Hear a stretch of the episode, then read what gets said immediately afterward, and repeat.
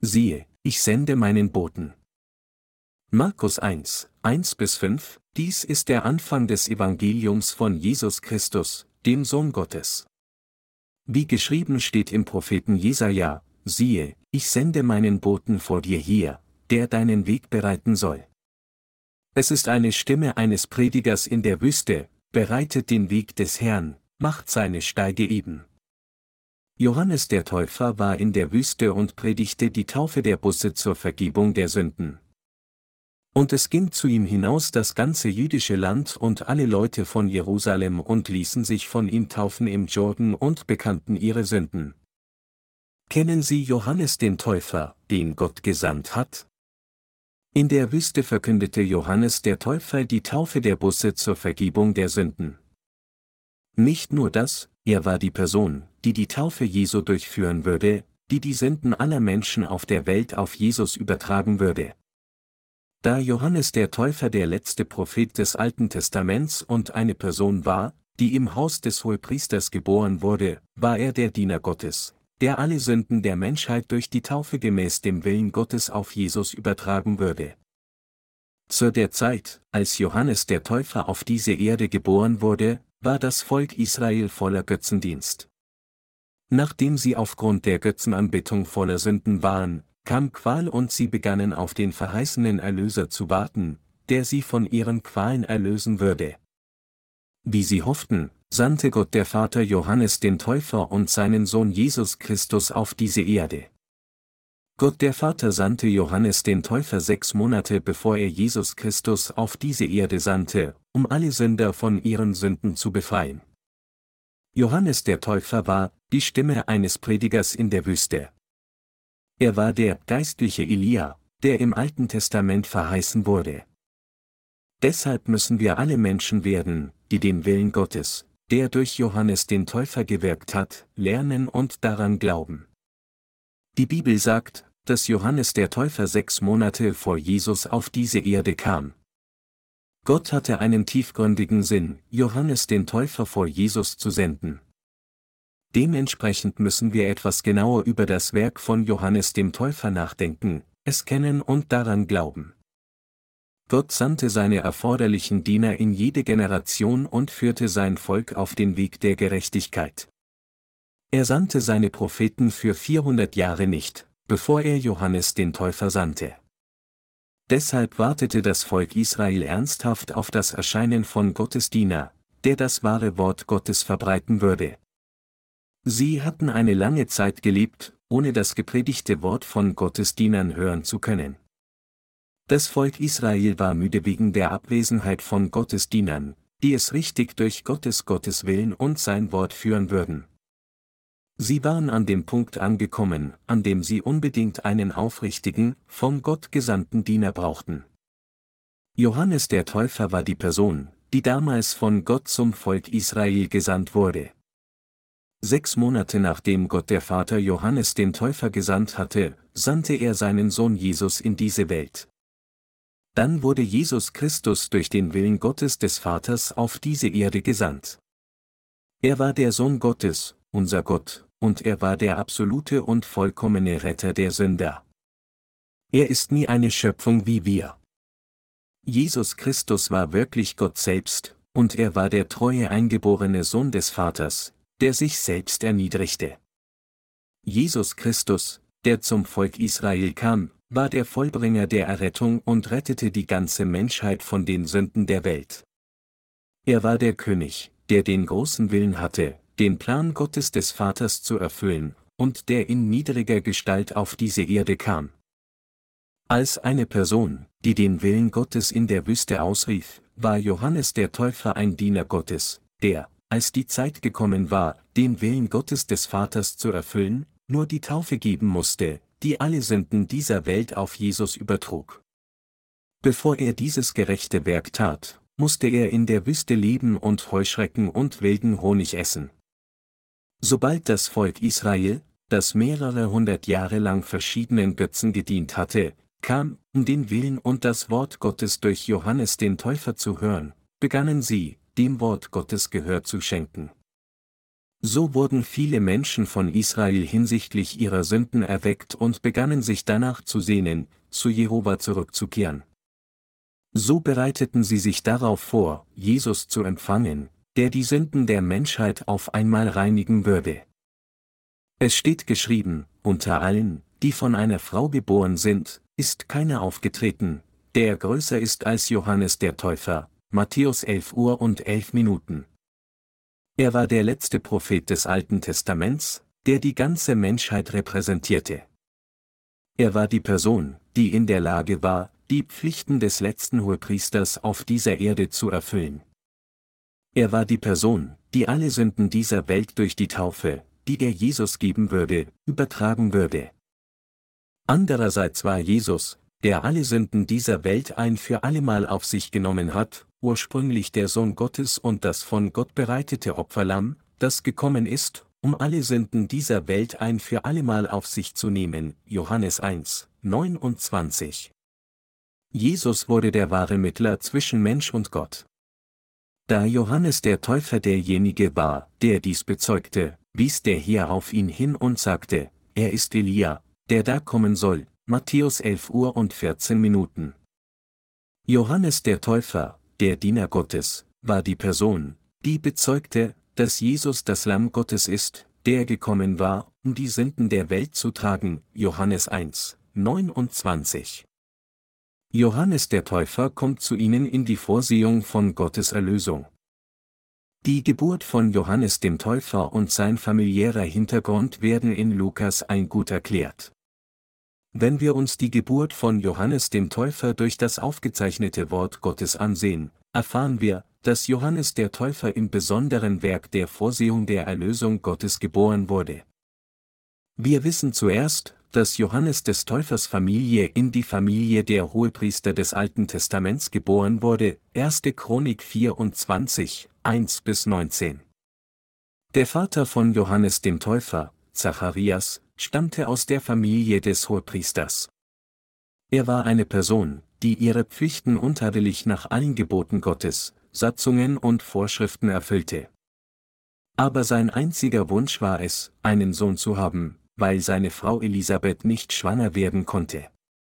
Dann betrat Zacharias eines Tages das Heiligtum, um die Pflichten eines Priesters in der Reihenfolge seiner Abteilung zu erfüllen, gemäß dem Brauch der Priesterschaft. Er musste feierlich Weihrauch für das Volk Gottes verbrennen, weil das Los ihn traf, zu räuchern, als er in den Tempel des Herrn ging, Lukas 1 zu 9. Genau zu diesem Zeitpunkt sandte Gott den Engel Gabriel und ließ ihn Zacharias seinen Willen verkünden. Fürchte dich nicht, Zacharias, denn dein Gebet ist erhört, und deine Frau Elisabeth wird dir einen Sohn gebären, und du sollst ihm den Namen Johannes geben, Lukas 1, 13. Zu dieser Zeit war Zacharias Frau Elisabeth bereits hochbetagt, und deshalb konnte er es nicht glauben, obwohl Gottes Bote, der Engel Gabriel, es ihm gesagt hatte.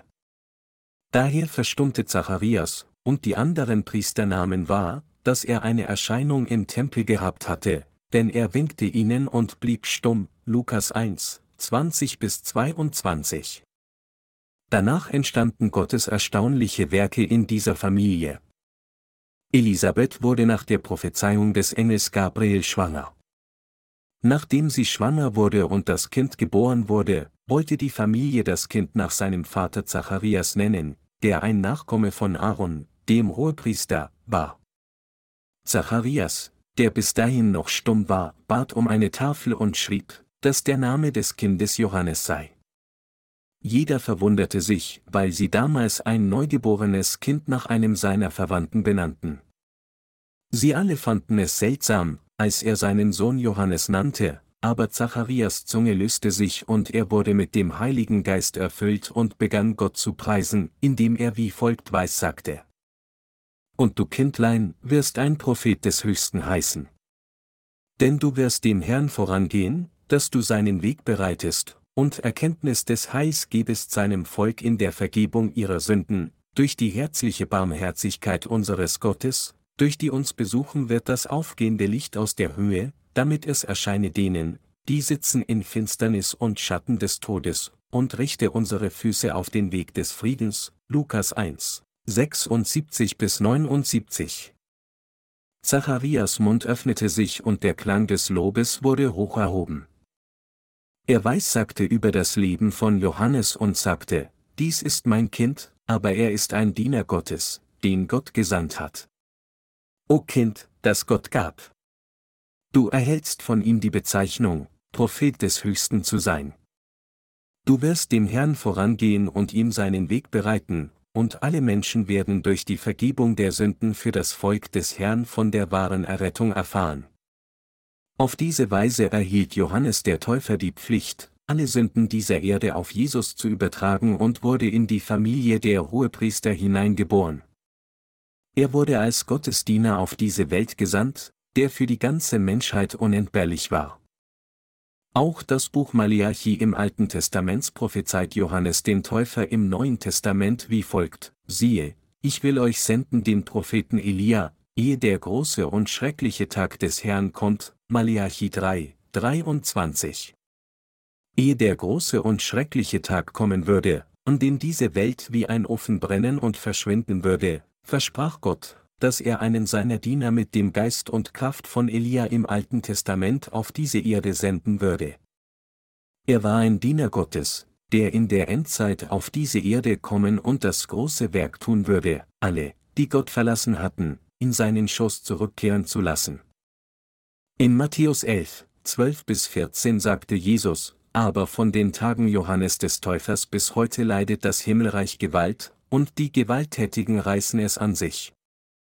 Denn alle Propheten und das Gesetz haben geweissagt bis hin zu Johannes, und wenn ihr es annehmen wollt, er ist Elia, der da kommen soll. Er bezeugte, dass der Diener Gottes wie Elia, der im Alten Testament der Bibel prophezeit wurde, Johannes der Täufer ist. Siehe, ich will meinen Boten senden, der vor mir hier den Weg bereiten soll. Und bald wird kommen zu seinem Tempel der Herr, den ihr sucht, und der Engel des Bundes, den ihr begehrt, siehe, er kommt. Spricht der Herr Zebaut. Wer wird aber den Tag seines Kommens ertragen können, und wer wird bestehen, wenn er erscheint? Denn er ist wie das Feuer eines Schmelzers und wie Lauge der Wäscher. Er wird sitzen und schmelzen und das Silber reinigen, er wird die Söhne Levi reinigen und läutern wie Gold und Silber. Dann werden sie dem Herrn Opfer bringen in Gerechtigkeit, Maleachi 3, 1 bis 3. Es weist auf Johannes den Täufer in Maleachi 3 zu 1 hin, wo es heißt, siehe, ich will meinen Boten senden, der vor mir hier den Weg bereiten soll. Es prophezeite auch die Geburt von Jesus Christus, als gesagt wird, wird kommen zu seinem Tempel der hier, den ihr sucht. Wir können sehen, dass der vereinte Dienst von Jesus Christus und Johannes dem Täufer, der die Gerechtigkeit Gottes erfüllt, in Matthäus 3, 13 bis 17 aufgezeichnet ist. Daher ist Johannes der Täufer der letzte Prophet des Alten Testaments und in der Lage, die Sünden der Welt auf Jesus zu übertragen, weil er geistlich in der Lage war, die Pflichten eines Hohepriesters zu erfüllen. Das Buch Malachi im Alten Testament prophezeite, dass Johannes der Täufer und Jesus auf die Erde kommen würden, bevor das Ende der Welt kommt. Johannes der Täufer kam im Geist und in der Kraft Elias auf diese Erde. In Malachi 3, 23 bis 24 heißt es, siehe, ich will euch senden den Propheten Elia, ehe der große und schreckliche Tag des Herrn kommt. Der soll das Herz der Väter bekehren zu den Söhnen und das Herz der Söhne zu ihren Vätern, auf dass ich nicht komme und das Erdreich mit dem Bann schlage. Und in Matthäus 11 Uhr und 14 Minuten im Neuen Testament bezeugte Jesus, und wenn ihr es annehmen wollt, er, Johannes der Täufer, ist Elia, der da kommen soll. Was bedeutet dann, ich will euch senden Elia, vor der Zerstörung dieser Welt? Dies bedeutet, dass Gott seinen Diener auf diese Erde senden würde, der die Sünden aller Menschen auf dieser Welt auf Jesus Christus übertragen würde. Diese Tatsache wird auch in Jesaja 40, 3 beschrieben als, es ruft eine Stimme, in der Wüste bereitet dem Herrn den Weg, macht in der Steppe eine ebene Bahn unserem Gott. Es weist hier auf Johannes den Täufer hin, wenn es heißt, es ruft eine Stimme, in der Wüste. Zweite Könige zeichnet den Aufstieg gen Himmel des Elia wie folgt auf, und als sie miteinander gingen und redeten, siehe, da kam ein feuriger Wagen mit feurigen Rossen, die schieben die beiden voneinander. Und Elia fuhr im Wetter gen Himmel. Wie dies sagt, war Elia der Prophet Gottes, der zu Gott aufstieg, ohne den Tod zu erleiden. Gott versprach in der Bibel, dass er uns Elia senden würde, und das bedeutet, dass er Johannes den Täufer senden würde, der in der Lage sein würde, wie Elia zu arbeiten. Es war Johannes der Täufer, der im Neuen Testament Jesus taufen würde und ihn auf einmal die Sünden der Menschheit übertragen würde. Der Prophet Elia war der Diener Gottes, der enorme Kraft hatte, das Volk Israel, das sich wegen dem Götzendienst abseits von Gott befand, zu ihm zurückzukehren lassen. In der Zeit des Neuen Testaments war Johannes der Täufer Gottes Diener, der die Sünden der Menschheit auf einmal auf Jesus übertragen konnte. Johannes der Täufer wurde mit den Pflichten des Hohepriesters betraut. Von allen Menschen, die auf dieser Erde leben, war nur Johannes der Täufer, den Gott dazu bestimmt hatte, eine Person, die diese Werk erhalten und ausführen konnte. Matthäus 3, 13 bis 17. Das Ministerium des Elias, das im Alten Testament geschrieben steht. Wir können die herausragende Kraft von Elia sehen, wenn wir das Werk von Elia aus dem Alten Testament mit anderen Propheten vergleichen. Jesaja forderte im Alten Testament auch Menschen auf, sich von den Götzen abzuwenden und zu Gott zurückkehren, aber es gab nicht viele Menschen, die auf seine Rufe hörten und zu Gott zurückkehrten. Jeremia, der Klageprophet, erzählte auch seinem Volk jeden Tag unter Tränen den Willen Gottes, aber sein Dienst brachte nicht viele Früchte. Auch der Prophet Hesekiel forderte sein Volk auf, die Götzen aufzugeben und zu Gott zurückzukehren, aber die Zahl der Menschen, die zurückgekehrt waren, war unbedeutend. Aber was machte das Werk Elias aus? Er war eine Person, die mit 850 heidnischen Propheten gekämpft und einen Glaubenskampf gewonnen hat, um das Volk Gottes, das den Götzen und ihnen gefolgt war, wieder zu ihm zurückzubringen. Er war eine Person, die Gott so nahe stand, dass er vor ihn trat und betete, und es gab dreieinhalb Jahre lang keinen Regen. Er lebte während der Herrschaft von König Ahab, und König Ahab war ein niederträchtiger König von Israel, der Gott verleugnete und Götzen diente. Elia war der Diener Gottes, der betete, dass es dreieinhalb Jahre lang nicht regnen würde, um das Herz von König Ahab und die Herzen des Volkes zu Gott zu bekehren. Nach dreieinhalb Jahre schwerer Dürre befahl König Ahab seiner Armee, den Propheten Elia zu bringen.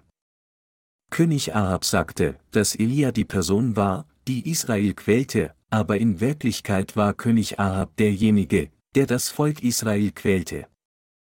Elia unterbreitete König Ahab einen Vorschlag, er wollte durch eine Machtprobe des Glaubens zeigen, wer der wahre Gott war. Er schlug vor und sagte, wie lange hinkt ihr auf beiden Seiten? Ist der Herr Gott, so wandelt ihm nach, ist es aber Baal, so wandelt ihm nach. 1 Könige 18 Uhr und 21 Minuten.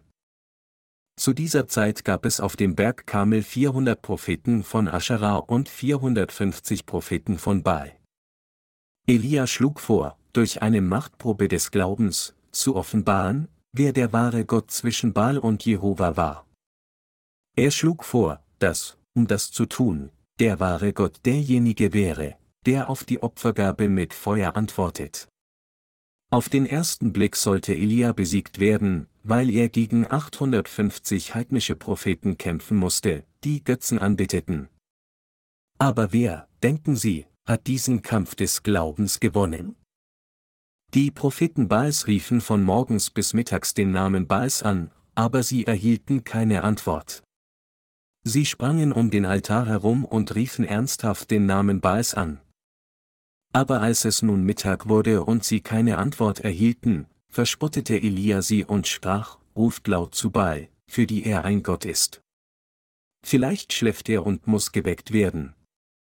Und so schrien die Propheten des Baals mit noch lauterer Stimme und ritzten sich sogar mit Messern und Spießen, um ihr Blut gemäß ihren Bräuchen zu vergießen, aber bis zur Zeit des Opfers am Abend geschah nichts. Zu dem Zeitpunkt war es an Elia zu zeigen, wer der wahre Gott war. Er machte einen Graben um den Altar herum und füllte ihn mit Wasser.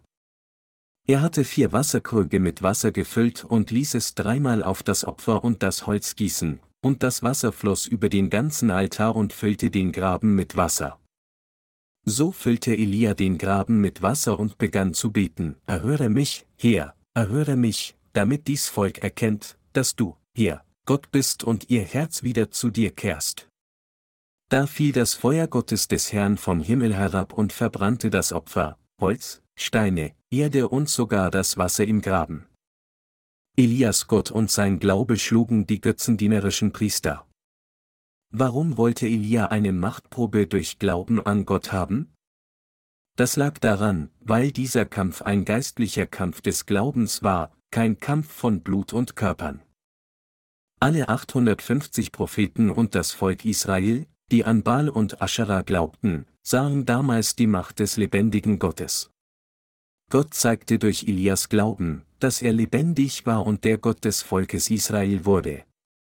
Da diese Macht Gottes vor den Augen des Königs von Israel ausgeführt wurde, konnte niemand mehr sagen, dass Gott der Herr nicht der wahre Gott sei. Erstmals bedauerte König Ahab, dass er an Baal geglaubt hatte, und das Volk Israel kehrte zum Glauben des Elias zurück und suchte seinen Gott. Aus diesem Grund wurde Elia ein mächtiger Diener genannt, der das Volk Israel zu Gott zurückbrachte. Johannes der Täufer war ein Diener Gottes, der diese Art von Kraft wie Elia hatte. So wie der Prophet Elia in der Zeit des Alten Testaments das ganze Volk Israel zu Gott zurückkehren ließ, konnte Johannes der Täufer das Werk der Übertragung aller Sünden dieser Welt auf einmal auf Jesus tun, indem er ihn im Neuen Testament taufte. Er bezeugte Jesus, indem er sagte, siehe, das ist Gottes Lamm, das der Welt Sünde trägt. Johannes 1, 29, dadurch können alle Menschen der Welt vor Jesus Christus treten, der durch das Evangelium aus Wasser und Geist kam, die Reinigung ihrer Sünden durch Glauben empfangen und Gottes Volk werden. Gott der Vater sandte Johannes den Täufer sechs Monate vor Jesus und ließ ihn das Werk vorbereiten, alle Sünden dieser Welt auf ihn zu übertragen. Alle Sünden dieser Welt konnten durch die Rolle von Johannes dem Täufer und die Taufe, die Jesus empfing, gereinigt werden. Jesus konnte alle ihre und meine Sünden auf einmal empfangen, indem er die Taufe von Johannes dem Täufer erhielt, und als den Preis für die Sünden der Welt hing er am Kreuz, vergoss sein Blut und empfing so das Gericht für alle unsere Sünden. Jetzt können Menschen, die an die Rolle von Johannes dem Täufer und das Werk Jesu glauben, Errettung von allen Sünden der Welt auf einmal empfangen. Elia, von dem Gott in Maleachi des Alten Testaments sagte, dass er ihn senden würde, war kein anderer als Johannes der Täufer, Matthäus 11 Uhr und 14 Minuten. Johannes der Täufer musste in der Lage sein, die Pflichten des letzten Hohepriesters auf dieser Erde zu tun. Wenn Johannes der Täufer nicht im Haus des Hohepriesters Aaron geboren worden wäre, wäre er nicht in der Lage gewesen, die Pflichten des letzten Hohepriesters auf dieser Erde zu erfüllen. Um dies tun zu können, musste er unbedingt in das Haus des Zacharias, eines Nachkommen des Hohepriesters Aaron, hineingeboren werden. Es gab eine Forderung in den Zeiten des Alten Testaments, dass nur der Hohepriester dem makellosen Sündenbock seine Hände auflegen und die Sünden, die die Israeliten im vergangenen Jahr begangen hatten, auf ihn übertragen konnte. Johannes der Täufer musste in das Haus des Hohepriesters hineingeboren werden, um das prophetische Wort des Alten Testaments zu erfüllen. Johannes der Täufer war in das Haus des Hohepriesters Aaron hineingeboren worden, und er war in der Lage, alle Menschen zu vertreten, Jesus Christus, das Lamm Gottes, zu taufen und ihm alle Sünden dieser Welt auf einmal zu übertragen. Aber heute gibt es viele Christen, die Sünder bleiben, weil sie an Jesus als den Retter glauben, während sie die Rolle von Johannes dem Täufer ignorieren und übersehen. Es ist also wie folgt aufgezeichnet, denn Johannes kam zu euch und lehrte euch den rechten Weg, und ihr glaubtet ihm nicht, aber die Zöllner und Huren glaubten ihm. Und obwohl ihr es saht, tatet ihr dennoch nicht Busse, so dass ihr ihm auch geglaubt hättet, Matthäus 21 Uhr und 32 Minuten. Johannes der Täufer kam auf diese Welt, aber die Pharisäer und Hohepriester und diejenigen, die jetzt an Jesus glauben, schenkten seinem Werk nicht viel Aufmerksamkeit. In der jetzigen Generation gibt es viele Menschen, die den Dienst von Johannes dem Täufer, der die Sünden dieser Welt auf Jesus übertragen hat, nicht für wichtig halten. Religiöse Gläubige, die nicht an dieses wichtige Werk glauben, werden niemals in der Lage sein, das Geheimnis der Taufe Jesu im Evangelium aus Wasser und Geist zu kennen. Ein Glaubensleben, das ohne Glauben an dieses wichtige Werk gelebt wird, ist vergleichbar mit der Verspottung der Gerechtigkeit Jesu und wird seinen Zorn auf sich ziehen. Heutzutage ist es wirklich traurig, dass selbst Christen, die glauben, dass Jesus der Gott der wahren Errettung ist, die Wahrheit, die als das Evangelium aus Wasser und Geist bekannt ist, nicht kennen und ihr Glaubensleben inmitten von Falschem führen. Wer also waren die Menschen auf dieser Erde, die in Jesus Tagen die Wahrheit des Evangeliums aus Wasser und Geist kannten und glaubten? Sie waren berüchtigte Sünder wie Huren und Zöllner.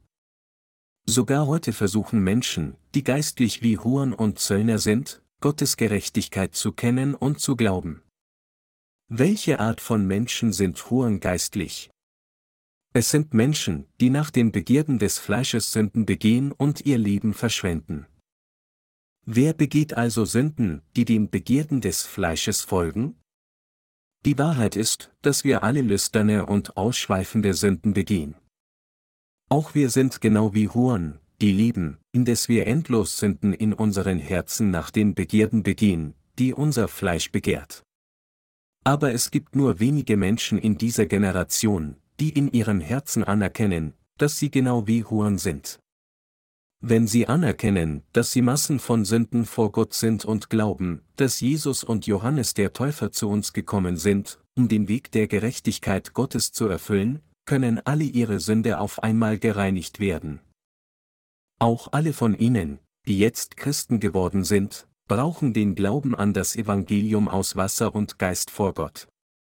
Dieser Glaube bedeutet zu glauben, dass Johannes der Täufer die Sünden der Welt auf einmal auf Jesus übertragen hat, als er ihn taufte. Das Wichtigste ist, dass der Glaube an das Evangelium aus Wasser und Geist uns von allen Sünden der Welt gerettet hat. Daher müssen wir die Tatsache kennen, dass alle unsere Sünden sofort gereinigt werden, wenn wir glauben, dass Jesus sie übernommen hat, indem er die Taufe von Johannes dem Täufer erhielt. Die Zöllner zur Zeit des Alten Testaments waren geistlich wie Huren und trieben die Steuern für die römischen Behörden ein, die die Kontrolle über Israel hatten. Damals waren sie so korrupt, dass es ihre Gewohnheit war, wenn sie 1000 Dollar an Steuern erhielten, 300 Dollar davon in ihre Taschen zu stecken und die restlichen 700 Dollar an Rom zu zahlen. Aber auch sie kannten ihre eigenen Sünden. So gab es damals viele Zöllner und Huren, die an Jesus als ihren Retter glaubten. Aber die Pharisäer und leitenden Priester glaubten nie an ihn. Sie bestanden darauf, dass sie rechtschaffen lebten, indem sie das Gesetz hielten, obwohl sie unzureichend waren. Deshalb lehnten sie Johannes den Täufer ab, der auf dem Weg der Gerechtigkeit kam, und sie verleugneten Jesus, indem sie so taten, als hätten sie keine Sünden. Auch in dieser Generation suchen böse Christen nicht zu wissen, dass Jesus all ihre Sünden durch den Empfang der Taufe von Johannes dem Täufer genommen hat. Es gibt auch viele törichte christliche Führer, die nicht an das Evangelium aus Wasser und Geist glauben, weil sie befürchten, ihren Lebensunterhalt zu verlieren. Die Pharisäer und die leitenden Priester, deren Stellungen damals hoch waren, bedeckten ihre Gesichter mit den langen Ärmeln ihrer Kleidung, wenn sie Sünder sahen, und rühmten sich ihrer Heiligkeit. Obwohl ihre Herzen voll von allen Arten von Sünden waren, taten sie dies, weil sie dachten, sie müssten sich so verhalten, um nicht unrein zu werden, und damit andere Menschen sie heilig behandeln. Ihr unechtes Verhalten endete dort nicht, es erstreckte sich, indem sie auf der Straße mit erhobenen Händen standen und in frommer Haltung beteten, Herr Gott, bitte rette uns. Da wir für diese törichten Menschen bieten, bitte sei barmherzig mit ihnen und rette sie. Aber tatsächlich waren sie geistliche Heuchler und weißgetünchte Gräber. Sie, die das Wort Gottes lehrten, standen tatsächlich gegen seine Gerechtigkeit. Es gibt viele solcher Menschen auch in dieser Generation. Sie beabsichtigen nicht zu glauben, dass Johannes der Täufer die Sünden dieser Welt auf einmal auf Jesus übertragen hat, indem er ihn getauft hat, und dass Jesus die Sünden dieser Welt auf einmal übernommen hat. Sie haben nicht nur die Absicht nicht zu glauben, sondern sie beabsichtigen auch, Menschen zu blockieren und zu stören, die suchen, an das Evangelium aus Wasser und Geist zu glauben, das Gottes Gerechtigkeit ist.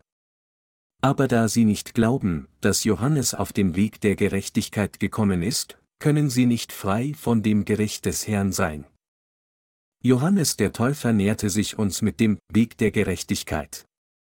Johannes der Täufer näherte sich uns mit dem Weg der Gerechtigkeit. Den Weg der Gerechtigkeit, mit dem Johannes der Täufer kam, bezieht sich auf die Übertragung der Sünden aller Menschen auf Jesus und sie von ihren Sünden zu retten. Wer das Evangelium aus Wasser und Geist als Gerechtigkeit Gottes kennt und daran glaubt, empfängt Erlösung von der Sünde. Egal wer es ist oder welche Sünde er begangen hat, jeder muss die Reinigung seiner Sünden durch die Taufe empfangen, die Jesus von Johannes dem Täufer empfangen hat. Um Gottes Gerechtigkeit zu erfüllen, trug und reinigte Jesus alle unsere Sünden, wurde angenagelt und hing am Kreuz, starb, stand in drei Tagen wieder auf und rettete alle, die glauben, von der Sünde. Wenn wir in unseren Herzen nicht an Jesus Christus glauben, der durch das Evangelium aus Wasser und Geist gekommen ist, können wir nicht das heilige Volk Gottes werden. Jesus empfing die Übertragung aller Sünden dieser Welt auf einmal, indem er von Johannes dem Täufer getauft wurde, trug unsere Sünden, wurde ans Kreuz genagelt und starb für uns. Deshalb müssen wir jetzt an das Evangelium aus Wasser und Geist glauben. Der Glaube, der es uns ermöglicht, wirklich von der Sünde gereinigt zu werden, ist der Glaube, der glaubt, dass Jesus durch die Taufe, die er empfing, alle unsere Sünden auf einmal genommen hat, ans Kreuz genagelt wurde und am Kreuz starb. Eine Person, die nicht an das Evangelium aus Wasser und Geist glaubt, kann niemals in den Himmel kommen. Es gibt keinen anderen Weg für uns, in den Himmel zu kommen, als an das Evangelium aus Wasser und Geist zu glauben und dadurch unsere Sünden gereinigt zu haben. Aber die Pharisäer und religiösen Führer kämpften damals gegen die Wahrheit der Errettung, weil sie nicht glaubten, dass Jesus Gott war. Es gibt jetzt auch Christen um uns herum, die vergebens an Jesus glauben. Sie sind Menschen, die, obwohl sie an Jesus als ihren Retter glauben, Sünde in ihren Herzen pflegen. Johannes der Täufer erschien vor uns und hatte den Weg der Gerechtigkeit Gottes.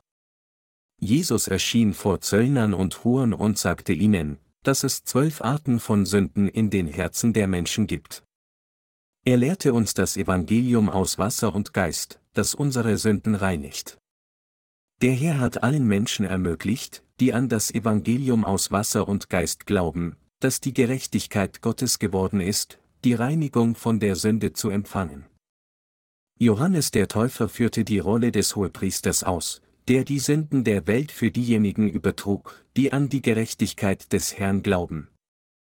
Sogar jetzt kommt Johannes der Täufer vor ihnen und mir mit dem Weg der Wahrheit, die Gottes Gerechtigkeit enthält. Das Evangelium aus Wasser und Geist ist Gottes Gerechtigkeit, an die er glaubte und die er verbreitete. Sie müssen aus Glauben Gottes Gerechtigkeit glauben, die Johannes der Täufer mit Jesus erfüllt hat. Im Neuen Testament der Bibel heißt es, es war ein Mensch, von Gott gesandt, der hieß Johannes. Der kam zum Zeugnis, um von dem Licht zu zeugen, damit sie alle durch ihn glaubten. Johannes 1, 6, 7. Johannes der Täufer bezeugte die Gerechtigkeit Jesu, und alle Menschen kommen durch das Zeugnis von Johannes dem Täufer an Jesus als den Retter zu glauben. Wenn Johannes der Täufer nicht die Rolle übernommen hätte, die Sünden der Welt durch die Taufe auf Jesus Christus zu übertragen, wie könnten wir dann an Jesus als unseren Retter glauben und die Reinigung all unserer Sünden durch Glauben empfangen? Aber wir konnten nicht mit unseren eigenen Augen sehen, wie Jesus von Johannes getauft wurde oder am Kreuz hing und starb, also wie können wir das glauben? Gott hat uns sein Wort gegeben, sein Wort ist die Bibel. Sie können jetzt eindeutig die Tatsache wissen, dass alle ihre Sünden durch die Taufe, die Johannes ihm gab, auf einmal auf Jesus übergingen.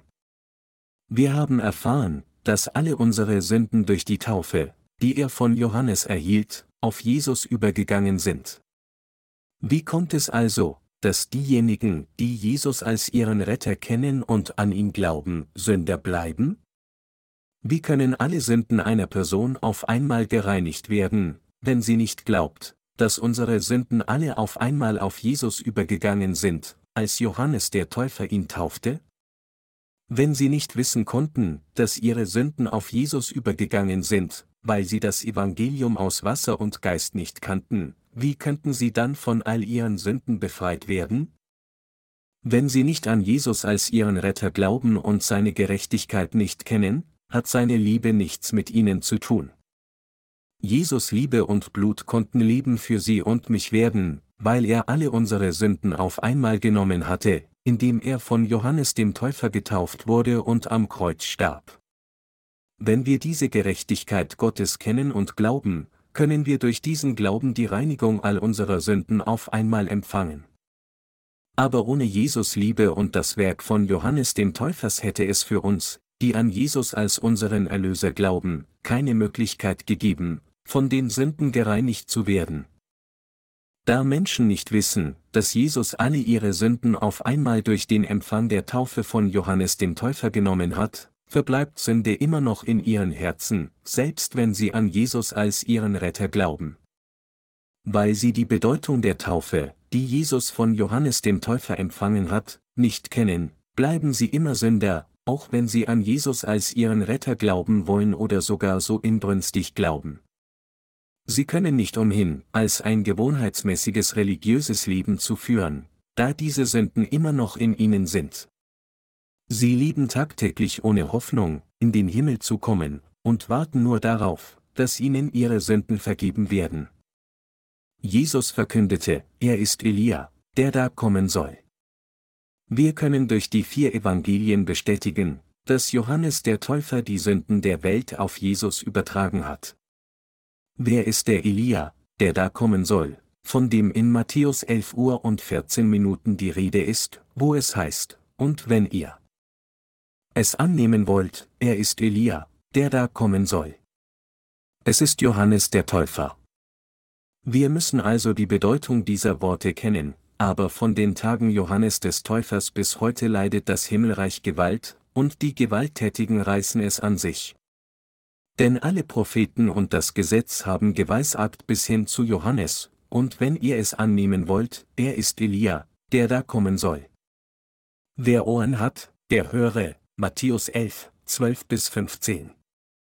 Johannes der Täufer wird im Alten Testament prophezeit, und deshalb können wir wissen, dass er ein von Gott gesandter Mann war. Wir können durch die Bibel zu wissen, dass Johannes der Täufer Gottes Diener war, der von ihm gesandt wurde. Wir kommen dazu, das Werk Jesu richtig zu verstehen und können in den Himmel kommen, nur wenn wir an den Dienst von Johannes dem Täufer richtig glauben. In der Bibel steht, aber von den Tagen Johannes des Täufers bis heute leidet das Himmelreich Gewalt. Gewalt bezieht sich auf die Anwendung körperlicher Gewalt, um jemanden zu verletzen oder etwas zu beschädigen. Warum sagte Gott dann, dass das Himmelreich von den Tagen Johannes des Täufers Gewalt leidet? Die Rolle von Johannes dem Täufers muss ziemlich wichtig gewesen sein, wie die Bibel es so deutlich sagt. Die Antwort ist einfach. Die Zeit vom Beginn der Zeit des Alten Testaments bis zur Zeit vor Jesu kommen war das Zeitalter des Gesetzes. Die Prophezeiungen des Zeitalters des Gesetzes sagten, dass Jesus in der Zukunft auf diese Erde kommen, alle Sünden der Menschheit auf einmal übernehmen und sie reinigen würde, und Jesus konnte diese Dinge vollständig im Neuen Testament durch die Taufe, die Johannes der Täufer ihm gab, erfüllen.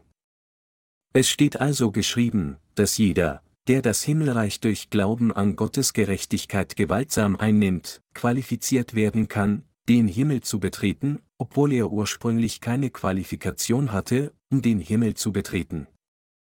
Das Zeitalter des Gesetzes, von dem der Herr sprach, dauerte bis zur Zeit von Johannes dem Täufer.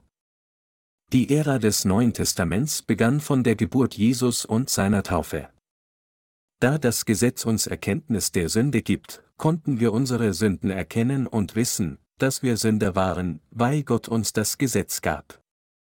Wir kamen durch Glauben zu wissen, dass Jesus von Johannes dem Täufer getauft wurde, die Sünden der Welt auf einmal auf sich nahm und am Kreuz hing und starb. Daher können wir durch reinen Glauben an die Gerechtigkeit Gottes ohne Zögern durch das Tor des Himmels eintreten. Da alle Sünden, von denen das Gesetz spricht, durch seine Taufe durch Johannes den Täufer auf Jesus übergingen, erfüllten sich diese Worte, denn alle Propheten und das Gesetz haben geweissagt bis hin zu Johannes.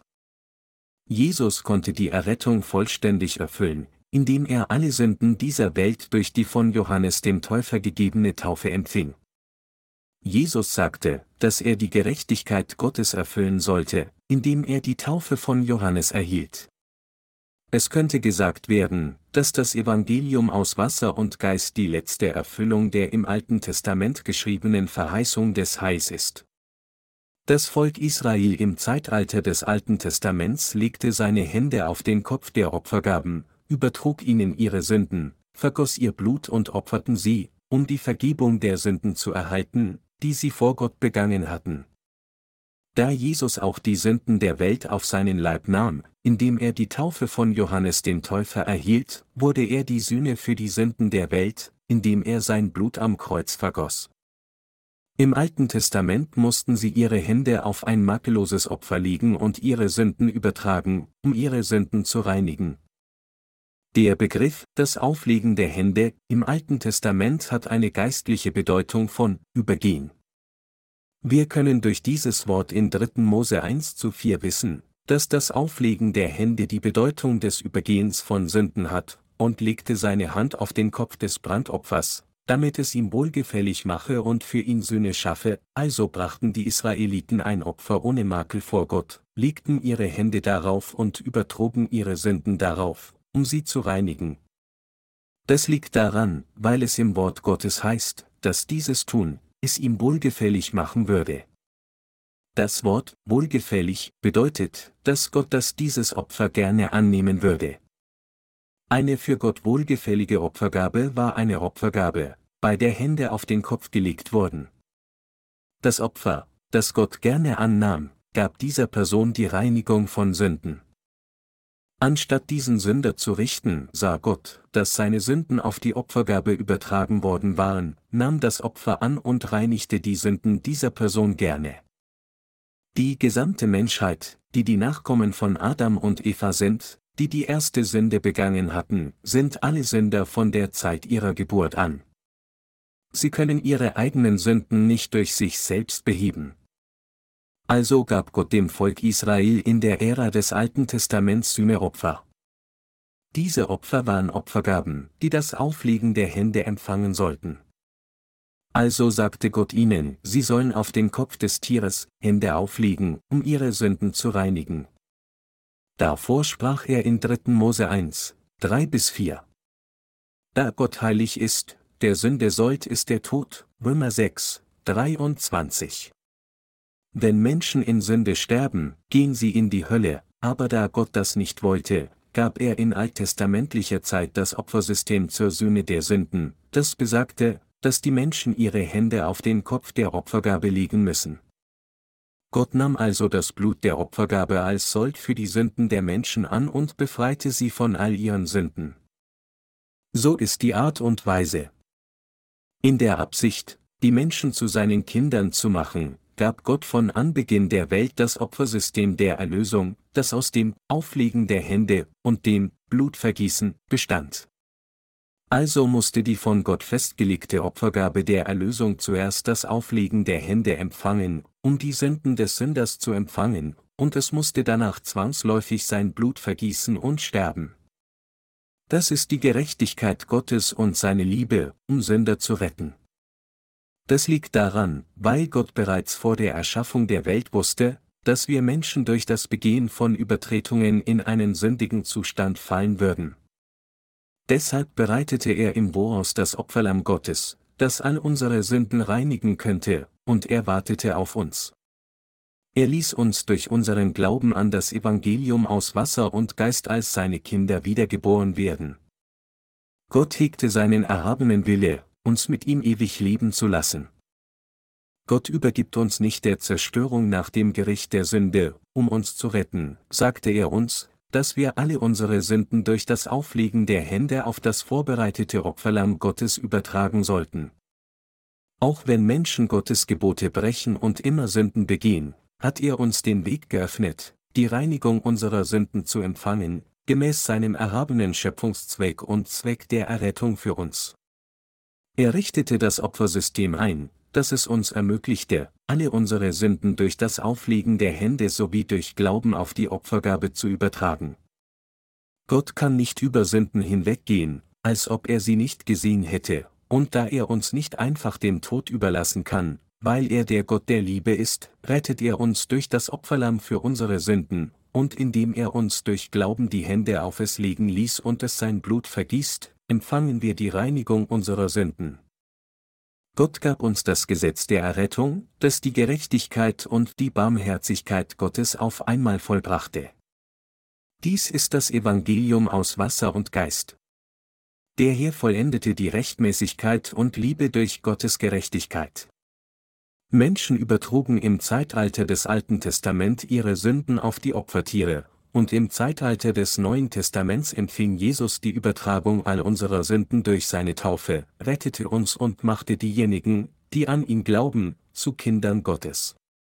Gott hat das Gesetz des Auflegens der Hände als Methode eingeführt, um die Sünden der Menschen auf die Opfergabe zu übertragen, und das Blut dieses Opfers musste unbedingt vergossen werden, weil es die Sünden der Menschen nach ihrem Auflegen der Hände nahm. Die Sünden der Menschen werden auf die Tafel ihres Gewissens und in die Bücher der Werke geschrieben. Es ist geschrieben, die Sünde Judas ist geschrieben mit eisernem Griffel und mit diamantener Spitze gegraben auf die Tafel ihres Herzens und auf die Hörner an ihren Altären. Jeremia 17, 1. Judas steht hier für alle Menschen. Mit anderen Worten, die Sünden der Menschen werden an diesen beiden Orten aufgezeichnet. Die Worte, gegraben auf die Tafel ihres Herzens und auf die Hörner an ihren Altären, bedeuten, dass die Sünden eines jeden zuerst auf die Tafel seines Herzens und dann in den Büchern der Werke, das heißt den Büchern des Gerichts, aufgezeichnet werden, Offenbarung 20 Uhr und 12 Minuten. Die Tafel des Herzens einer Person bezieht sich auf ihr Gewissen. Unser Gewissen zeichnet unsere Sünden genau und detailliert mit eisernem Griffel und mit diamantener Spitze auf.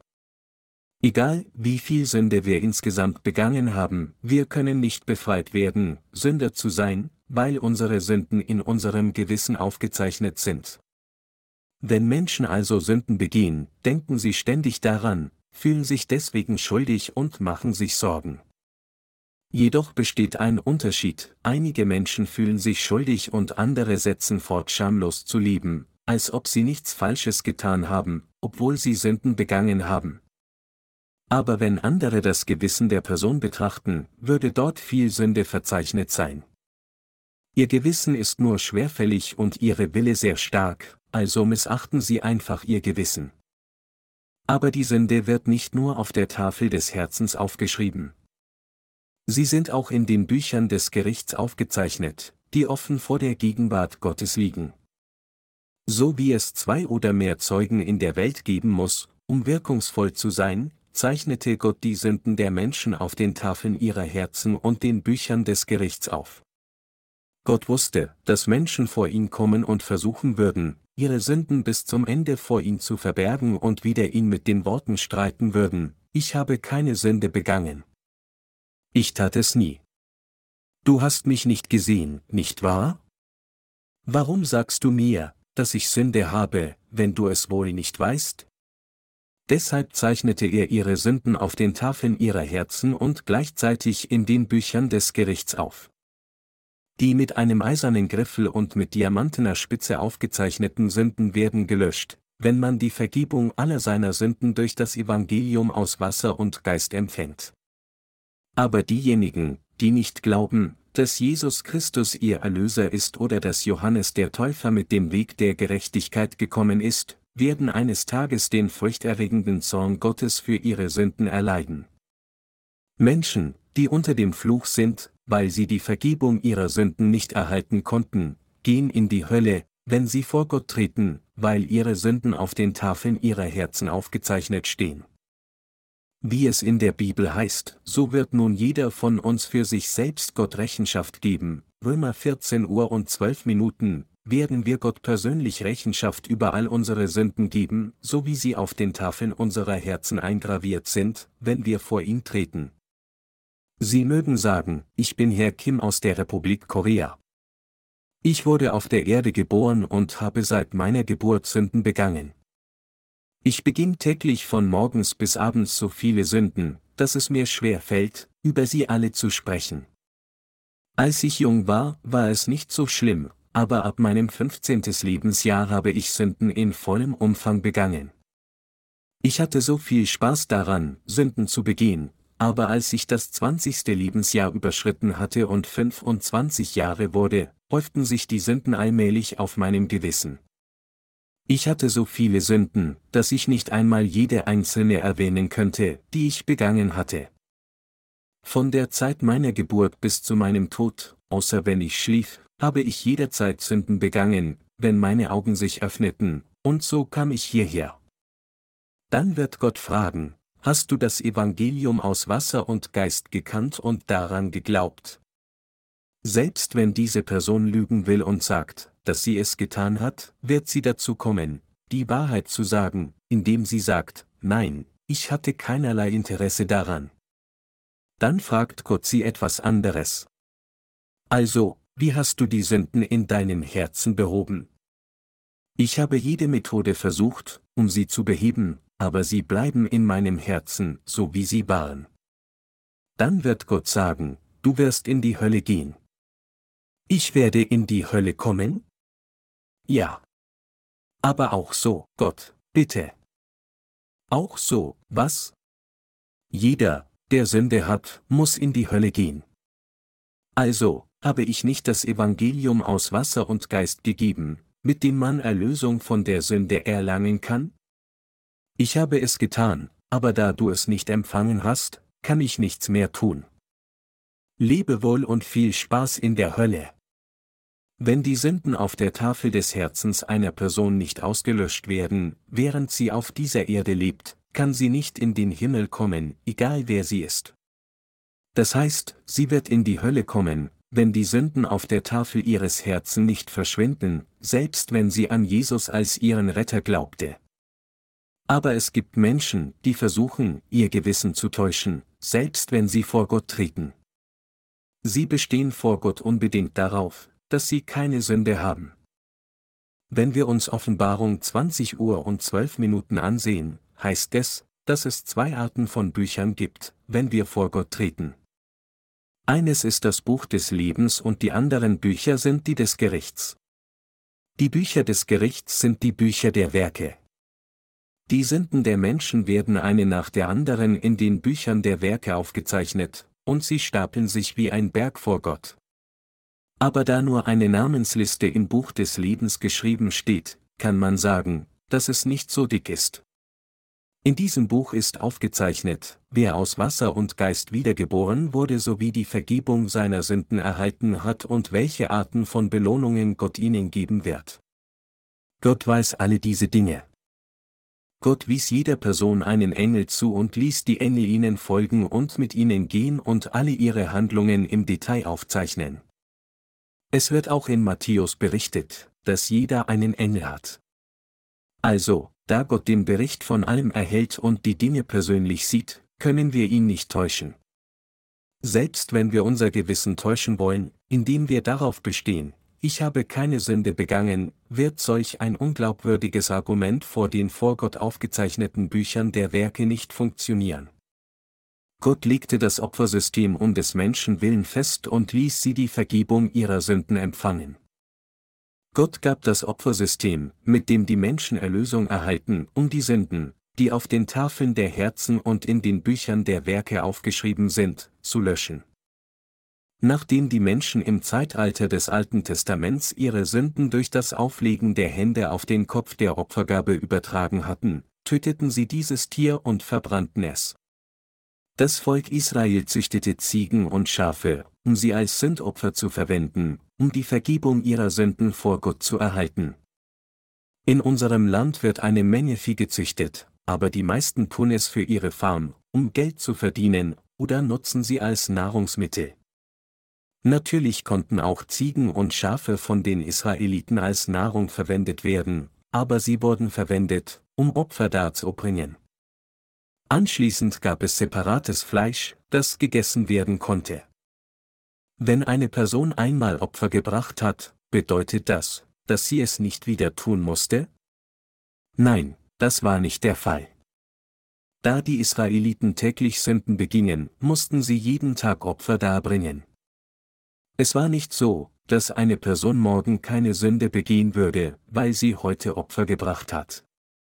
Es war nicht so, dass eine Person ewig die Vergebung ihrer Sünden erhielt, weil sie nur einmal dem Schaf ihre Hände auflegte, ihm die Kiele durchschnitt, sein Blut nahm und es auf den Brandopferaltar legte, um es als Sündopfer darzubringen.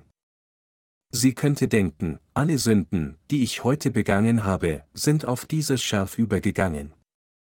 Als sie nach Hause zurückkehrt, trifft sie auf einen boshaften Kerl, der das ihr geliehene Geld nicht zurückgezahlt hat, und sofort regte sie sich über den Missbrauch auf, streitet und es kommt mit ihm zum Kampf. Also werden die Sünden wieder auf die Tafel ihres Herzen aufgezeichnet. Sie ist gerade vom Opfern gekommen, aber wenn Sünde auf der Tafel ihres Herzens umgehend aufgezeichnet wird, kann sie nicht anders, als wütend auf sich selbst zu sein und betrübt zu sein. Es ist noch nicht lange her, seit ich ein 100-Dollar-Bock bekam, meine Hände auf ihn legte, meine Sünden auf ihn übertrug, sein Blut nahm und ein gerechtes Opfer darbrachte, indem ich ihn tötete. Ich erhielt die Vergebung der Sünden mit Mühe auf diese Weise, aber ich habe wegen diesem Kerl wieder Sünde begangen. Jetzt habe ich keine andere Wahl, als diesmal vom Hinterhof ein Schaf zu bekommen. Also geht sie und bringt wieder ein Schaf zur Stiftshütte und bittet einen Priester, für sie das Opfer darzubringen. In der Zeit des Alten Testaments standen die Priester immer am Eingang der Stiftshütte. Sie hatten keine Zeit zum Ausruhen. Das war das, was die Priester in Zeiten des Alten Testaments taten. Kamst du nicht vor kurzem hier vorbei? Ja, das war ich. Aber ich habe wieder Sünde begangen. Ich habe Opfer gemacht und war leichten Herzens auf dem Heimweg, aber du weißt nicht, dass ich an einen Kerl geriet, der sich von mir etwas Geld geliehen und es nie zurückerstattet hat. Ich versuchte mich zu beherrschen, aber dieser Kerl provozierte mich. Also, mir unverständlich, flog meine Faust. Natürlich flog dann seine in meine Richtung, und das war wahnsinnig. Blitze zuckten rundum. Wie auch immer, ich bekam den Erlass meiner Sünden und beging auf dem Heimweg eine weitere, also brachte ich ein weiteres Opferschaf mit. Natürlich ist auch dieses Schaf ohne Makel. Hallo, bekomme dich bitte selbst in Griff und lebe tugendhaft. Das fällt mir auch schwer. Ich denke, ich bin dabei zu sterben. Es genügt, wenn du dieses Schaf bringst, deine Hände darauf legst und es mir gibst, aber bleibt nicht danach an mir die Arbeit zu tun?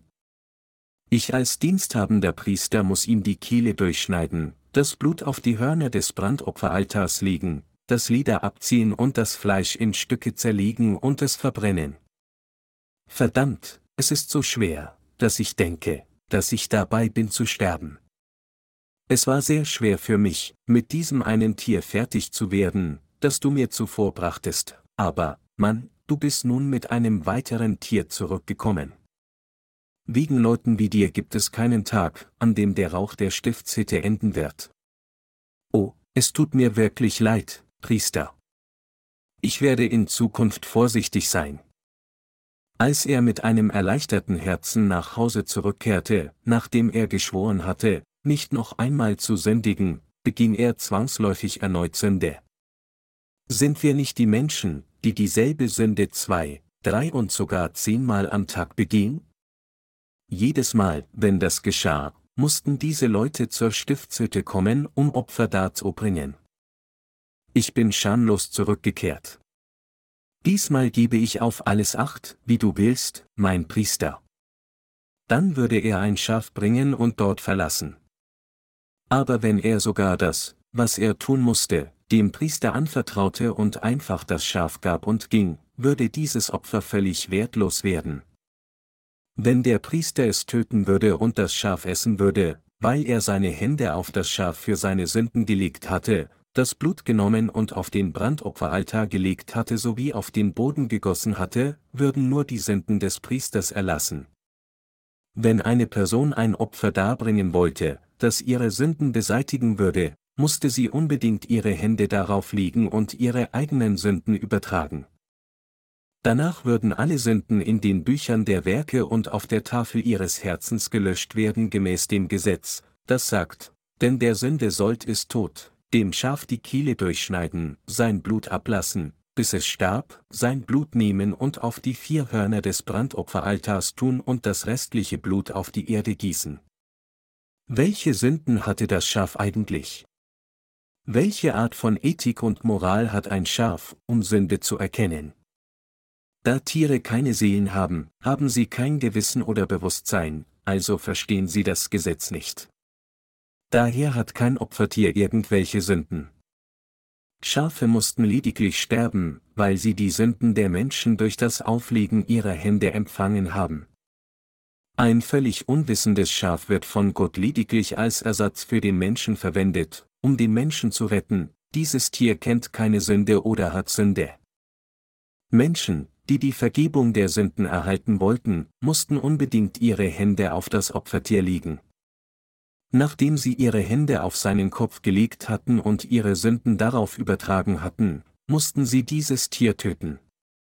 Wenn eine Person ihre Hände nicht auf das Tier legte und es nur brachte und wegging, war es kein angemessenes Opfer, um die Vergebung der Sünden zu erhalten.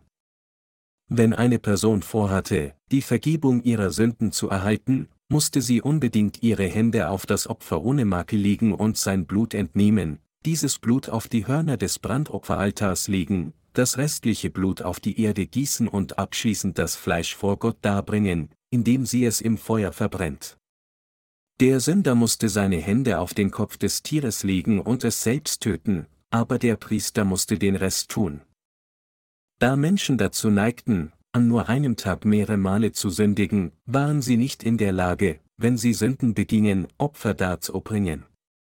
Zumal wenn eine Person gestern drei Schafe nahm und als Opfer dargebracht hat und am nächsten Tag wieder zur Stiftshütte gehen muss, müsste sie mindestens 365 Tiere pro Jahr töten, wenn sie durchschnittlich einmal am Tag für ein Jahr lang zur Stiftshütte geht. Wenn dem so ist, wäre es außerhalb jemandes Kraft, die Schafe aufzubringen. Solch eine Person würde den Wunsch haben, mit dem Opfern aufzuhören, weil sie sich ärgert, täglich Opfer geben zu müssen, und morgen wieder Sünde begeht. Folglich würde sie aufgeben und sagen, ich werde morgen wieder Sünde begehen, auch wenn ich heute ein Opfer darbringe, weil sie in ihrer Enttäuschung denken würde, ich tauge nichts. Ich kann nichts tun. Ich bin nicht gut. Da Gott unsere Schwächen gut kannte, gab er einen Weg, der die Sünden erlassen würde, die von allen Israeliten übers Jahr begangen worden sind. Damit das Volk Israel die Vergebung der Sünden eines Jahres empfangen konnte, wurden zwei Böcke vorbereitet. Anstelle aller Sünder legte der Hohepriester als Repräsentant des Volkes Israel seine Hände auf den Kopf des ersten Bockes. Und er entnahm ihm Blut, indem er ihm die Kehle durchschnitt. Dann sprengte er das Blut siebenmal auf die Ostseite des Gnadentrons. Herrgott! Schau dir dieses Blut an. Flügel von Engeln bedeckten den Deckel, der die Bundeslade bedeckte, und der Hohepriester sprengte das Blut gegen und siebenmal vor den Gnadenthron, 3. Mose 16, 15 bis 16. Zwei Opferböcke waren für den Versöhnungstag erforderlich. Einer wurde im Rahmen des Opfers in Gottes Stiftshütte verwendet. Als der Hohepriester ihm die Hände auf den Kopf legte, ihm die Kehle durchschnitt und ihn tötete, floss Blut heraus. Dann nahm er das Blut und betrat das Allerheiligste, um es und alle seine Instrumente zu heiligen, anschließend musste der Hohepriester dem verbliebenen Bock, dem Sündenbock, vor den Augen des Volkes die Hände auf seinen Kopf legen, und eine vorher ausgewählte Person brachte ihn in die Wüste. Also trug dieser Sündenbock alle jährlichen Sünden des Volkes Israel in diese Wüste, die ohne Wasser und Gras war, blückte, wanderte umher und verdurstete. Zwei Opfertiere wurden benötigt, da die Opfergabe so zweimal dargebracht wurde. Das war das Opfer des Versöhnungstages. Aber auch das war kein vollkommenes Opfer. Da sie ein solches Opfer jedes Jahr darbringen mussten, war es ein Opfer, das sie nur an die Sünden erinnerte, Hebräer 10, 3 bis 4. Nun wollte Gott statt der unvollkommenen Opfer, die jedes Jahr wiederholt werden mussten, ein ewiges, unveränderliches Opfer der Errettung einsetzen. Also versprach er, sich selbst als das ewige Opfer darzubringen, das keine weitere Opfer für Sünde bedarf. Das ewige Opfer, das von Gott gegeben wurde, wurde erfüllt, als Jesus von Johannes dem Täufer getauft wurde. Gott selbst erinnerte sich an den notwendigen Hohepriester und die Opfergabe für ein ewiges Opfer genau nach dem Gesetz der Erlösung, das er schon vor Anbeginn der Welt geplant hatte. Das war der Dienst von Johannes dem Täufer und der Dienst von Jesus. Die Taufe, die Johannes der Täufer Jesus im Jordan gab, war die gleiche wie das Auflegen der Hände des Alten Testaments. Mit anderen Worten, Jesus kam als das makellose Opferlamm auf diese Erde und erhielt die Taufe von Johannes dem Täufer, dem Repräsentanten der Menschheit. Auf diese Weise nahm er die Sünden der ganzen Welt auf. Jesus, der die Übertragung der Sünde empfing, hing am Kreuz und erhielt das ganze Gericht für all diese Sünden. Gottes Gerechtigkeit und sein gerechtes Urteil wurden auf dieser Erde durch Jesus erfüllt, der dieses Opfer darbrachte. Aber von den Tagen Johannes des Täufers bis heute leidet das Himmelreich Gewalt, und die Gewalttätigen reißen es an sich. Denn alle Propheten und das Gesetz haben geweissagt bis hin zu Johannes, und wenn ihr es annehmen wollt, er ist Elia, der da kommen soll, Matthäus 11, 12 bis 14. Johannes der Täufer war nicht nur der Repräsentant des Volkes Israel, er war auch der Vertreter der ganzen Menschheit. Er wurde der größte Mensch unter all den Menschen genannt, die von einer Frau geboren wurden. Wenn wir uns Matthäus 11 Uhr und 11 Minuten ansehen, wies Jesus auf Johannes den Täufer hin und sagte, Wahrlich, ich sage euch, unter allen, die von einer Frau geboren sind, ist keiner aufgetreten, der größer ist als Johannes der Täufer, der aber der kleinste ist im Himmelreich, ist größer als er. Und er sagte, dass von den Tagen Johannes des Täufers das Himmelreich Gewalt leidet. Das Alte Testament war bis zu Johannes dem Täufer, weil er der letzte Hohepriester des Alten Testaments war. Das Zeitalter des Neuen Testaments beginnt ab der Geburt von Jesus Christus. Die Ära des Neuen Testaments begann, als Johannes der Täufer an der Grenzlinie zwischen der Ära des Alten Testaments und des Neuen Testaments stand und die Sünde auf Jesus übertrug, indem er ihn taufte. Da Johannes der Täufer Jesus taufte und ihm alle Sünden übertrug, hieß es, dass das Himmelreich von den Tagen Johannes des Täufers Gewalt leiden würde. Weil er Jesus taufte und die Sünden der Welt auf ihn übertrug, konnte er bezeugen, siehe, das ist Gottes Lamm, das der Welt Sünde trägt.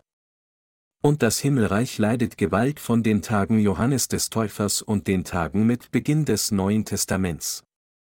Wenn wir uns Matthäus 3, 13 bis 15 ansehen, heißt es dort, zu der Zeit kam Jesus aus Galiläa an den Jordan zu Johannes, dass er sich von ihm taufen ließe.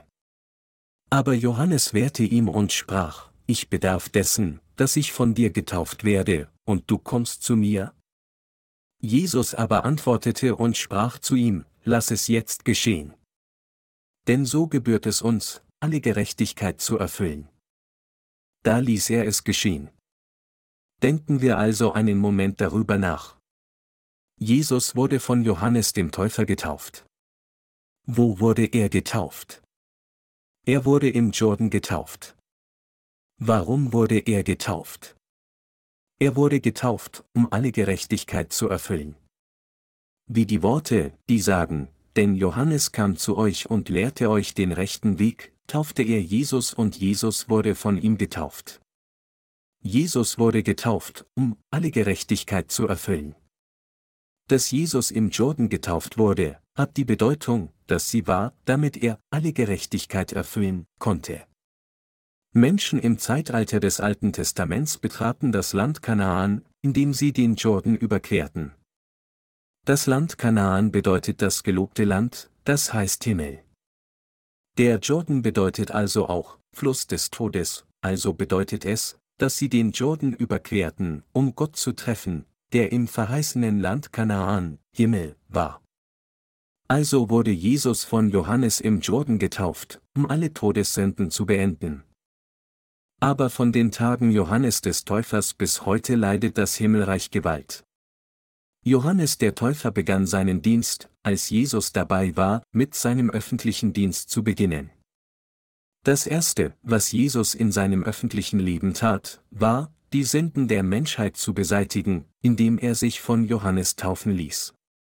Jesus, der von Johannes dem Täufer getauft wurde, empfing die Übertragung aller Sünden der Menschheit zusammen mit all ihren und meinen Sünden. Jesus hat alle Sünden dieser Welt auf einmal empfangen, indem er nach dem alttestamentlichen Opfersystem in Form des Aufliegens der Hände getauft wurde. Wer hat ihn getauft? Johannes der Täufer, der Vertreter der Menschheit und der größte Mensch, der von einer Frau geboren wurde, taufte ihn. Johannes der Täufer war der größte Mensch unter den von Frauen geborenen. Als Johannes der Täufer 30 Jahre alt auf dieser Erde war, war Jesus auch 30 Jahre alt. Da Jesus sechs Monate nach Johannes dem Täufer geboren wurde, war er körperlich hinter ihm, aber Jesus und Johannes der Täufer trafen sich eindeutig als das Lamm Gottes und als der Vertreter der Menschheit. Jesus beendete sein Privatleben und begann sein öffentliches Leben, als er 30 Jahre wurde. Er begann das Werk, die ganze Menschheit von der Sünde zu retten, indem er sich taufen ließ. Wen suchte Jesus auf, um sich taufen zu lassen? Jesus wanderte zu Johannes dem Täufer, der im Jordan rief, Tut Busse, ihr Schlangenbrot. Kehrt um, lasst euch durch dieses Wasser reinigen und glaubt an den kommenden Erlöser. Schließlich senkte Jesus sein Haupt zu Johannes den Täufer. Taufe mich, denn so gebührt es uns, alle Gerechtigkeit zu erfüllen.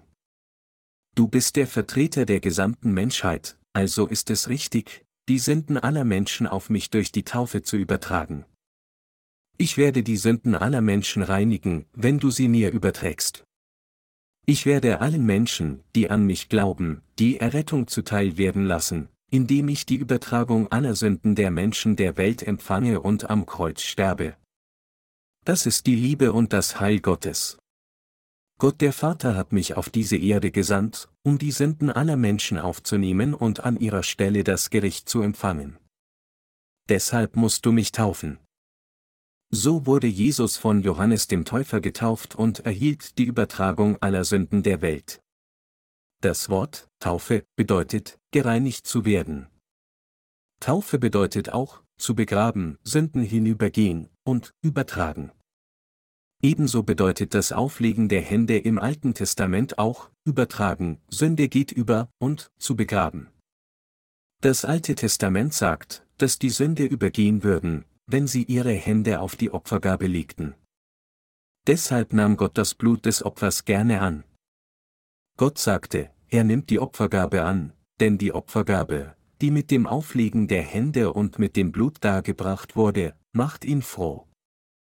Gott hat uns Jesus gesandt, weil er uns liebt, wie geschrieben steht, denn also hat Gott die Welt geliebt, dass er seinen eingeborenen Sohn gab, damit alle, die an ihn glauben, nicht verloren werden, sondern das ewige Leben haben. Johannes 3, 16.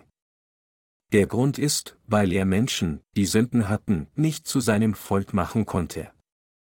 Also hat Gott alle Sünden der Menschheit auf Jesus übertragen. Er sandte Jesus und ließ ihn alle Sünden der Welt auf sich nehmen, um uns zu sündlosen Menschen zu machen. Wir konnten sündlose Kinder Gottes werden, weil alle unsere Sünden auf Jesus übergegangen sind, als er von Johannes dem Täufer getauft wurde. Er ließ die gesamte Menschheit durch ihren Glauben an das ewige Opfer Jesu zu seinem sündlosen Volk werden. Das ist Gottes Liebe, Heiligkeit und Gerechtigkeit. Deshalb tat Jesus das Werk, sich taufen zu lassen. Jesus ging auf Johannes den Täufer zu, als er Menschen im Jordan taufte. Lass es jetzt geschehen.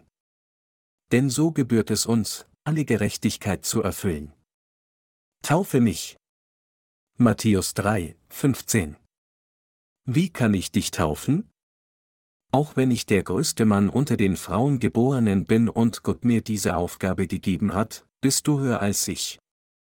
Du bist der Sohn Gottes, und du bist mein Schöpfer. Also, wie kann ich dich taufen? Jesus antwortete dann, lass es jetzt geschehen. Denn so gebührt es uns, alle Gerechtigkeit zu erfüllen. Es ist so passend, alle Ungerechtigkeiten und Sünden aller Menschen zu beseitigen, indem ich von dir getauft werde und du mich taufst. Die Aussage, denn so gebührt es uns, alle Gerechtigkeit zu erfüllen, bedeutet, dass Jesus alle Sünden der Menschheit auf seinen Leib erhalten würde, indem er von Johannes dem Täufer getauft würde. Johannes der Täufer war der Vertreter der Menschheit und die Person, die die Pflichten des Hohepriesters der ganzen Menschheit erfüllte. Als letzte Hohepriester des Alten Testaments taufte er Jesus, um die Sünden der Welt auf ihn zu übertragen. Johannes der Täufer war die einzige Person, die qualifiziert war, Jesus, das Lamm Gottes und den Sohn Gottes, zu taufen. Jesus wurde vom Hohepriester der Erde getauft, weil er das Lamm Gottes war, das gekommen war, um alle Sünden der Welt zu beseitigen. Betrachtet durch das Alte Testament war Jesus das Lamm Gottes, das das Opfer der Versöhnung war, und Johannes der Täufer war der Hohepriester. Deshalb sagte Jesus, du bist die Person, die die Sünden aller Menschen auf mich übertragen soll. Gewähre mir die Taufe. Johannes der Täufer wehrte Jesus, als er das sagte, aber Jesus befahl, tu es. Denn so gebührt es uns, alle Gerechtigkeit zu erfüllen. Ich befehle es dir. Taufe mich. Übertrage mir die Sünden der Menschheit, indem du mich mit der Taufe des Auflegens der Hände taufst. Indem ich die Taufe mit der Auflegung der Hände von dir empfange, werde ich die Übertragung aller Sünden der Menschheit empfangen und alle diese Sünden vollständig reinigen. Das gerechte Werk besteht darin, alle Sünden in meinen Leib einzupflanzen, indem du mich taufst. Ich muss wegen dieser eingepflanzten Sünden anstelle der gesamten Menschheit verurteilt werden. Das ist Gottes Liebe und Errettung. Jesus ermahnte Johannes den Täufer, ihm zu gehorchen. Dementsprechend taufte ihn Johannes der Täufer. Jesus sagte, lass es jetzt geschehen. Denn so gebührt es uns, alle Gerechtigkeit zu erfüllen, Matthäus 3, 15.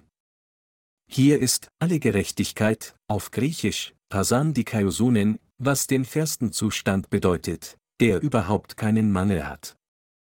Um all unserer Sünden zu reinigen, müssen wir an die gerechten Taten, die von Jesus durchgeführt wurden, glauben. Wir sind wie Fabriken, die von Geburt an Sünde produzieren. Das liegt daran, weil wir die Sünden von unseren Eltern geerbt haben, seit wir im Mutterleib waren. Wir werden mit den vererbten Sünden von Adam und Eva auf diese Erde geboren, sind die Urheber und Produzenten der Sünde, die mehrere hundert Arten von persönlichen Sünden begehen, bis wir sterben. Wir sind Produzenten von Sünden, von der Wiege bis zur Bahre. Wer ist dann die Person, die solche sündigen Wesen rettet und sie gerecht macht? Es ist Jesus, der Sohn Gottes, der von Johannes dem Täufer getauft wurde, sein Blut vergoss und starb.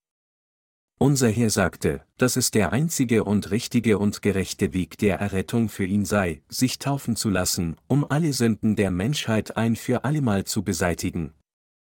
Johannes übertrug alle Sünden der Menschheit auf Jesus, und Jesus empfing all diese Sünden der Menschheit durch seine Taufe auf seinen Leib. Er sagte, dass es die passendste Weise sei. Wir müssen glauben, was er sagte. Gleichzeitig müssen wir an die gerechten Taten glauben, die er vollbracht hat. So heißt es, dass Johannes der Täufer auf dem Weg der Gerechtigkeit kam. Johannes der Täufer verbreitete korrekte Wahrheit. Wir sind törichte Menschen, die Sünden begehen bis zu dem Tag, an dem wir sterben.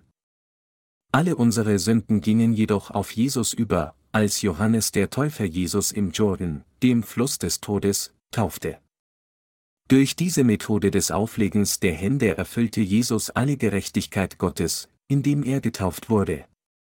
Bevor Sie und ich auf dieser Erde geboren wurden, kam unser Herr auf diese Welt und vollbrachte unsere Errettung. Solange diese Welt existiert, werden Menschen in Gottes Abbild geboren und sterben. Alle Menschen begehen Sünden, während sie lieben, und sterben schließlich. Dies wird bis zum Ende dieser Welt geschehen. Jesus kam im Jahr 1 in Christus auf diese Erde, um all diese sündigen Menschen von ihren Sünden zu retten. Er wurde von Johannes getauft, um sie und mich von der Sünde zu retten. Jesus wurde getauft und erfüllte alle Gerechtigkeit, um uns alle von der Sünde zu retten. Er erfüllte alle Gerechtigkeit, das heißt die Vergebung der Sünden, durch seine Taufe. Unser Herr Jesus Christus hat durch die Taufe alle ihre und meine Sünden übernommen. Als Jesus getauft wurde, hörte man die zufriedene Stimme Gottes vom Himmel sagen, Dies ist mein lieber Sohn, an dem ich wohlgefallen habe. Gott sagte, er ist mein geliebter Sohn. Mein Sohn wird euch sündlos machen, indem er alle Sünden der Menschheit durch diese Taufe auf sich nimmt. Wir waren ursprünglich Menschen, die wegen unserer Sünden in die Hölle kommen würden, aber seit wir Menschen geworden sind, die den Himmel durch Glauben besitzen, sind wir geistlich Gewalttätige geworden, die fest an das Werk von Jesus und Johannes dem Täufer glauben. So wie Jesus umsonst gab, hoffe ich, Sie haben umsonst empfangen. Eines Tages kam ich in den Besitz einer teuren Kinderohr. Ich wollte sie einem Kind als Geschenk geben, und wie die Dinge waren, gingen drei Kinder an meiner Seite vorüber. Ich rief diesen drei Kindern zu, Hallo Kinder, eine Sekunde mal. Ja, hier. Ich habe eine Uhr und möchte sie einen von euch schenken. Wer will sie? Ich dachte, dass sie alle drei darum bitten würden, aber seltsamerweise zögerten alle drei. Dann sprach das erste Kind. Sie wollen sie nicht wirklich geben. Lügen Sie nicht, ich brauche sie jedenfalls nicht. Dann murmelte es vor sich hin, nichts ist umsonst. Dieser Kerl ist ein Lügner. Also hielt ich dem zweiten Kind die Uhr hin. Es zögerte, nahm sie aber. Es schien, als würde es eine Weile nachdenken, und dann sagte es, als würde es zweifeln. Sie werden sie wieder wegnehmen, nicht wahr? Oder wollen Sie jedem erzählen, dass ich sie gestohlen habe, ist es so? Ich kann es nicht tun. Von jemandem etwas zu nehmen, was umsonst ist, ist gefährlich. Ich werde sie doch nicht nehmen. Ich brauche sie nicht. Ich sah diese Kinder, die bereitwillig ein Geschenk nicht annehmen konnten, selbst wenn ich es ihnen geben wollte, nahm die Uhr mit einem etwas bitteren Herzen zurück und fragte mich, ob ich es der Welt übel nehmen sollte, die diesen Weg gemacht hatte. Danach öffneten sich die Augen des dritten Kindes und es sprach. Geben Sie sie bitte mir. Ich nahm schnell die Uhr heraus und gab sie ihm. Danke, Herr. Aber Sie können sie nicht zurücknehmen, was Sie gegeben haben. Wenn sie das tun, so sagt man, wachsen Hörner an ihrem Po. Dieses Kind legte die Uhr abwechselnd an seinen linken und rechten Arm und mochte sie. Mein Herz wurde erstmals durch das dritte Kind erleichtert. Es war sehr nett und lieb, als es mir geglaubt hat, als ich sagte, ich würde sie ihm einfach umsonst geben, sie annahm, sich freute und sie hier und da befestigte. Ein aufrichtiges Herz des Glaubens an den Herrn ist wie das Herz des dritten Kindes. Der Himmel ist Glaube, was der Herr für uns getan hat, und dankbares Annehmen dessen, wir betreten den Himmel durch diese Art von Glauben. Alles was Menschen, die das Himmelreich durch den Glauben besitzen, tun müssen, ist, froh und dankbar für die Gnade Gottes zu sein. Menschen, die an das Wort Gottes in ihrem Herzen glauben, sind die Gewalttätigen, die das Himmelreich mit Gewalt nahmen.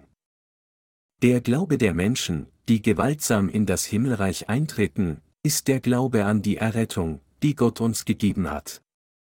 Dies ist der Glaube an die geistliche Wahrheit der Errettung. Brüder und Schwestern, erinnern Sie sich an das Wort im Römerbrief, das sagt, Sie sind allesamt Sünder und ermangeln des Ruhmes, den Sie bei Gott haben sollten? Niemand kann durch seine tugendhaften Taten Errettung von der Sünde erlangen. Niemand kann durch sein eigenes Verhalten oder seine eigenen Fähigkeiten dem Himmel auch nur nahe kommen. Alle Menschen sind gleich Sünder, ob sie viele Sünden begangen haben oder nicht. Egal wie gut ihre Taten sind, sie können den Preis der Sünde nicht bezahlen und niemals durch ihre verdienstvollen Taten in den Himmel kommen. Also, wer auf Erden kommt in den Himmel? Wie die Bibel sagt, die Gewalttätigen reißen es an sich, können nur Menschen, die glauben, dass der Herr unsere Sünden durch das Evangelium aus Wasser und Geist vergeben hat, das Himmelreich durch Glauben einnehmen und besitzen. Menschen, die durch Glauben an das Evangelium aus Wasser und Geist Errettung von der Sünde erhalten haben, betreten das Himmelreich. Herr. Ich glaube, dass Jesus auf diese Erde kam, um uns Sünder zu retten, die Taufe des Auflegens der Hände von Johannes dem Täufer erhielt, um alle unsere Sünden auf einmal zu nehmen. Du bist auf diese Erde gekommen und hast dies getan, warum sollte ich nicht glauben? Herr, ich glaube. Ich danke dir für die Gnade der Erlösung, mit der du alle meine Sünden erlassen hast. Gott ist sehr erfreut und schätzt diejenigen, die das Himmelreich mit Dankbarkeit durch Glauben wie diesen nehmen. Die Bibel, das Wort Gottes, ist niemals eine Lüge, sondern sie ist die reale Wahrheit. Es hat sich nie geändert und wurde von Anfang der Welt bis jetzt weitergegeben. Die Bibel ist das Wort Gottes. Woran können wir glauben, wenn wir nicht an Gottes Wort glauben? Es steht eindeutig im Wort Gottes geschrieben, dass Jesus alle Gerechtigkeit erfüllte, als er getauft wurde. Menschen müssen in die Hölle gehen, weil sie Sünde haben. Aber es heißt, dass Jesus die Sünden aller Menschen auf sich genommen hat, indem er von Johannes dem Täufer getauft wurde. Die Bibel sagt von Anfang bis Ende, dass Jesus alle Menschen durch seine Taufe sündlos gemacht hat. Nachdem Jesus die Sünden der Welt durch seine Taufe empfangen hatte, vergoss er sein Blut am Kreuz. Jesus empfang des Auflegens der Hände, das Untertauchen im Wasser und das alsbald Heraufsteigen bezieht sich auf den Erhalt der Sünden der gesamten Menschheit, dem Sterben am Kreuz und der Auferstehung von den Toten. Jesus nahm alle unsere Sünden persönlich durch seine Taufe auf sich, wurde später ans Kreuz genagelt und starb und wurde am dritten Tag nach seinem Tod auferweckt. Er sitzt nun zur Rechten des Throns von Gott dem Vater und gibt den Menschen, die an Jesus Christus als ihren Erlöser glauben, Worte des Beweises, du hast keine Sünde. Jesus kommen auf diese Erde und das uns sündlos machen, ist Gottes Gerechtigkeit. Es ist das Heil Gottes. Sie müssen diese Tatsache in ihrem Herzen glauben. Das Evangelium aus Wasser und Geist ist die Wahrheit, die in ihrem und meinem Herzen sein muss. Sie müssen in ihrem Herzen an das Wort glauben, das sie nun gehört haben. Sie müssen das Himmelreich durch den Glauben an das Evangelium aus Wasser und Geist mit Gewalt nehmen. Sie und ich sind Menschen, die das Himmelreich durch den Glauben an das Evangelium aus Wasser und Geist gewaltsam genommen haben. Nur diejenigen, die in ihren Herzen wirklich an das Evangelium aus Wasser und Geist glauben sowie die Vergebung ihrer Sünden erhalten haben, können in das Himmelreich gehen. Alle ihre Sünden gingen auf Jesus Christus über, und er erhielt das ganze Gericht für diese Sünden anstelle von ihnen. Dann wurde er am dritten Tag nach seinem Tod auferweckt und setzte sich zur Rechten Gottes des Vaters, und er sitzt nun dort und wartet auf den Tag des Gerichts. Er ist lebendig. Der Herr kam im Fleisch des Menschen auf diese Erde, wurde getauft, starb am Kreuz und wurde am dritten Tag nach seinem Tod auferweckt. Nach seiner Auferstehung bezeugte er 40 Tage lang die Wahrheit, und obwohl er ein kurzes Leben von 33 Jahren in dieser Welt lebte, sitzt er jetzt für die Ewigkeit zur Rechten Gottes des Vaters. Dort sagt er jedem, der in seinem Herzen gemäß dem Wort der Errettung glaubt, das ist richtig. Dieser Glaube ist richtig. Du bist einer von meinem Volk. Tritt ein in das Himmelreich. Brüder und Schwestern. Alle ihre und meine Sünden gingen durch seine Taufe auf Jesus über.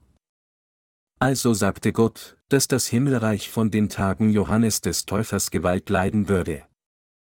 Er sagte, dass die Gewalttätigen es mit Gewalt nehmen. Er fragt nicht, warum sie es mit Gewalt nehmen, im Gegenteil, er lässt es mit Gewalt nehmen. Was nehmen sie gewaltsam? Menschen werden durch Glauben gerecht und nehmen das Himmelreich gewaltsam, was aus diesem Glauben kommt. Das heißt, dass sie das Himmelreich durch Glauben besitzen. Das ist korrekter Glaube. Ob Menschen Askese praktizieren, um sich von der Sünde zu distanzieren, versuchen keine Sünde zu begehen oder gute Werke anhäufen, um in das Himmelreich zu gelangen, ist alles Heuchelei. Kein Mensch kann das tun, egal wer er ist, weil der Mensch aus Fleisch ist. Dinge werden bald schlecht enden, egal wie sehr wir versuchen, rechtschaffenen zu handeln, weil sie und ich schwache Körper haben. Unser Körper will essen, wenn wir etwas Leckeres sehen, Sie wollen schöner werden, auch wenn sie schon hübsch sind, und sie wollen mehr haben als andere. So unglücklich es sein mag, die Gier eines Körpers kennt kein Ende. Wie können wir, die so sind, leben, ohne Sünde zu begehen? Es ist unmöglich. Deshalb müssen wir durch Glauben gerecht werden, nicht durch unsere verdienstvolles Verhalten. Wir müssen durch Glauben Gottes Kinder werden, durch Glauben ewiges Leben erlangen und durch Glauben in das Himmelreich eintreten. Ich habe alle meine Sünden auf Jesus übertragen und wurde durch Glauben an das Evangelium aus Wasser und Geist einer von den Gerechten. Menschen werden die Gerechten, indem sie mit ihrem Herzen glauben, genau wie die Bibel sagt, denn wenn man von Herzen glaubt, so wird man gerecht und wenn man mit dem Munde bekennt, so wird man gerettet. Römer 10 Uhr und 10 Minuten.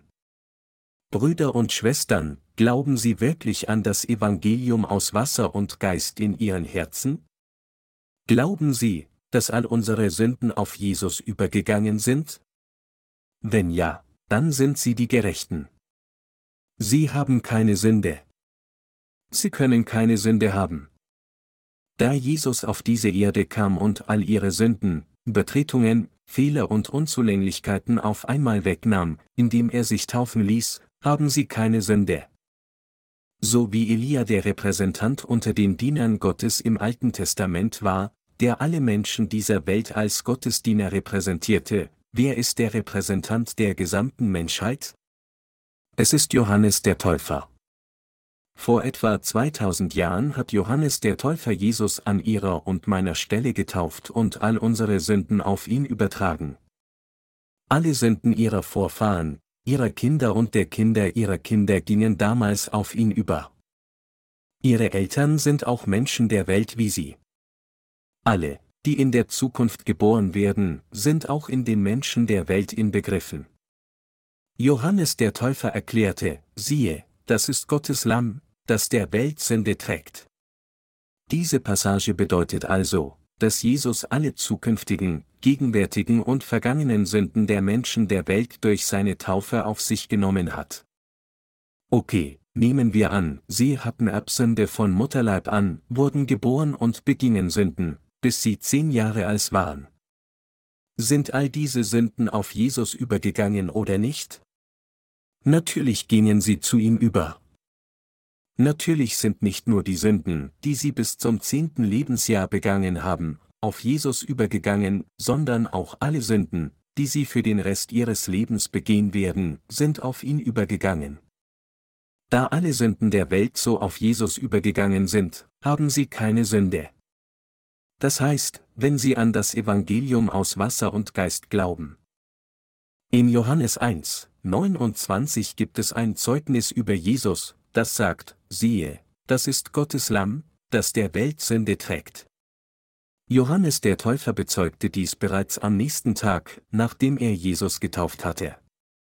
Genau wie dieses Zeugnis empfing Jesus alle Sünden der Welt durch seine Taufe, trug alle diese Sünden ans Kreuz und starb dort. Die Sünden, die sie von Mutterleib anhaben, und die Sünden, die sie bis zu dem Zeitpunkt begehen, an dem sie sterben, sind in den Sünden der Welt enthalten. Die Sünden, die sie wissentlich oder unwissentlich begehen, weil sie unreif sind, sind Sünden der Welt, weil sie sie begehen, während sie in dieser Welt leben. Alle Sünden sind die Sünden der Welt, die bewusst begangenen, die unbewusst begangenen, die im Verborgenen begangenen und die öffentlich begangenen. Alle diese Sünden der Welt gingen auf Jesus über. Alle Sünden, die wir bis 20, 30, 40 Jahre begangen haben, und alle Sünden, die wir bis zu unserem Tod begehen, wurden auf Jesus übertragen. Sie gingen eindeutig zu Jesus über. Wir müssen definitiv das Evangelium aus Wasser und Geist kennen und in unseren Herzen daran glauben, dass alle unsere Sünden auslöschte und uns das Himmelreich besitzen lässt. Unabhängig von Alter und Geschlecht muss jeder diese Tatsache kennen und sie in seinem Herzen bewahren. Natürlich glaube auch ich in meinem Herzen an diese Wahrheit. Jesus hat all unsere Sünden ausgelöscht, indem er von Johannes dem Täufer getauft wurde und sein Blut vergoss und am Kreuz starb. Wir müssen wissen, dass außer dem Evangelium aus Wasser und Geist es keinen anderen Weg gibt, die Vergebung unserer Sünden zu erlangen. Ich bin sehr dankbar, dass Jesus allein die Sünden der Welt weggenommen hat. Nehmen wir an, wir haben von Anfang an bis zu unserem 30. Lebensjahr Sünde begangen. Das ist eigentlich die Blütezeit unseres Lebens. Wenn das Leben auf seinem Höhepunkt ist, neigen wir dazu, reichlich Sünden zu begehen. Die Blütezeit des Lebens ist die Blütezeit der Sünde. Nicht nur die Sünden, die wir in unserer Blütezeit begangen haben, sondern auch die Sünden, die wir bis zu unserem Tod begehen, sowie die Sünden unserer Eltern und unserer Kinder, gingen auf Jesus über. Sie Sünden von Adam und Eva gingen auch über, und alle Sünden, die die Menschheit, bis zum letzten Tag der Welt begehen wird, gingen auf ihn über. Sie sind durch unseren Glauben an ihn zu unserem Herrn Jesus Christus übergegangen. Ich kann nicht genau sagen, wann oder an welchem Tag Jesus kommen wird, aber das Ende dieser Welt steht eindeutig bevor. An dem Tag, an dem er kommt, wird sicherlich eine Frau ein Kind gebären. Jesus nahm sogar die Sünden dieses Kindes, das zu diesem Zeitpunkt geboren wird. Da er sogar diese Sünden auf sich genommen hat, kann jeder die Vergebung seiner Sünden empfangen, indem er in seinem Herzen an das Evangelium aus Wasser und Geist glaubt. Daher muss jeder die Vergebung der Sünden erhalten, indem er diese Wahrheit kennt und an sie glaubt. Die Bibel sagt, denn wenn man von Herzen glaubt, so wird man gerecht und wenn man mit dem Munde bekennt, so wird man gerettet, Römer 10 Uhr und 10 Minuten. Sie sind die Gerechten. Aus der Perspektive des Glaubens betrachtet, sind alle Menschen der Welt sündlos. Von Gottes Seite wurden ihre Sünden bereits beseitigt. Aber sie haben weiterhin Sünde in ihren Herzen, weil sie dies nicht glauben. Die Bibel sagt, denn also hat Gott die Welt geliebt, dass er seinen eingeborenen Sohn gab, damit alle, die an ihn glauben, nicht verloren werden, sondern das ewige Leben haben. Johannes 3, 16. Gott hat die Sünden der Welt beseitigt, damit die Menschen ewiges Leben erhalten, weil er sie liebt. Er hat alle Menschen gerettet, damit es keine einzige Person gibt, die dazu verdammt ist, das Gericht zu empfangen. Aber es gibt so viele Menschen, die dies nicht wissen. Es gibt heutzutage viele Christen, die nicht wissen, was das Evangelium aus Wasser und Geist ist. Deshalb sind sie tagtäglich immer noch Sünder. Denn alle Propheten und das Gesetz haben geweissagt bis hin zu Johannes, und wenn ihr es annehmen wollt, er ist Elia, der da kommen soll, Matthäus 11, 13 bis 14. Sie müssen nun ihr Herz auf die Tatsache richten, dass Johannes der Täufer Elia ist, der da kommen soll, und dies glauben. Johannes der Täufer ist der Repräsentant der Menschheit, der größte Mensch unter allen, die von einer Frau geboren wurden, und der Diener Gottes, der der kommende Elia ist. Da Johannes der Täufer, der Vertreter der Menschheit, Jesus getauft und alle Sünden der Welt auf ihn übertragen hat, können von dieser Zeit an alle Menschen die Vergebung ihrer Sünden empfangen. Jesus, mein Retter, wurde getauft, nahm alle meine Sünden auf, empfing das ganze Gericht für diese Sünden und starb am Kreuz. Er wurde am dritten Tag nach seinem Tod auferweckt, ist am Leben und hört meine Gebete. Er hat alle meine Sünden beseitigt. Er hat sie alle weggenommen. Er hat mich zu einer sündlosen Person gemacht. Obwohl ich so treulos und eine Person bin, die Sünden begeht, bis ich sterbe, hat er mich zu einer sündlose Person gemacht. Dieser Glaube von mir ist sehr real. Das ist, weil Menschen, die diese Tatsache in ihren Herzen glauben, das Heil erlangen. Und Gott hat unsere ganze Errettung bereits erfüllt. Dies ist Gottes Verheißung und seine Errettung. Wer auch immer in seinem Herzen an dieses Wort glaubt, wird einer der Gerechten und hat die Macht, Gottes Kinder zu werden. Deshalb hoffe ich, dass Sie dies jetzt in Ihrem Herzen glauben. Ich hoffe, dass Sie das Himmelreich durch Glauben nehmen und durch Glauben Kinder Gottes werden. Gott sagte, dass man keine gerechte Person wird, indem man tugendhaft lebt. Im Gegenteil, er sagte, sie sind allesamt Sünder und ermangeln des Ruhmes, den sie bei Gott haben sollten, und werden ohne Verdienst gerecht aus seiner Gnade durch die Erlösung, die durch Christus Jesus geschehen ist, Römer 3, 23 bis 24. Jetzt sind sie und ich durch die Errettung unseres Herrn Jesus Christus zu sündlosen Menschen geworden. Ihre und meine Sünden wurden durch den Glauben an das Werk, das er getan hat, erlassen. Ich glaube in meinem Herzen, dass meine Sünden und die Sünden der Welt auf Jesus übergegangen sind, als er von Johannes dem Täufer getauft wurde. Glauben Sie mit Ihrem Herzen daran? Es gab Sünden so rot wie Scharlauch und dunkler als Tinte in Ihrem Herzen. Diese Sünden gingen auf Jesus über, als er von Johannes dem Täufer getauft wurde.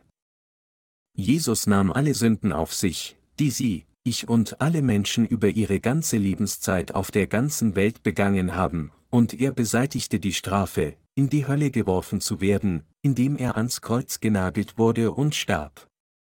Wir hatten Sünden in unseren Herzen, aber sie alle wurden durch den Arm von Johannes dem Täufer durch die Taufe, die Johannes der Täufer Jesus gab, auf das Haupt Jesu übertragen. Also, wo sind unsere Sünden jetzt? Sie sind auf dem Haupt Jesu. Sünden waren in ihrem und meinem Herzen, bevor Jesus von Johannes dem Täufer getauft wurde. Aber alle Sünden der Welt gingen durch den Arm von Johannes dem Täufer auf Jesus über, als er seine Hände auf Jesu Haupt legte.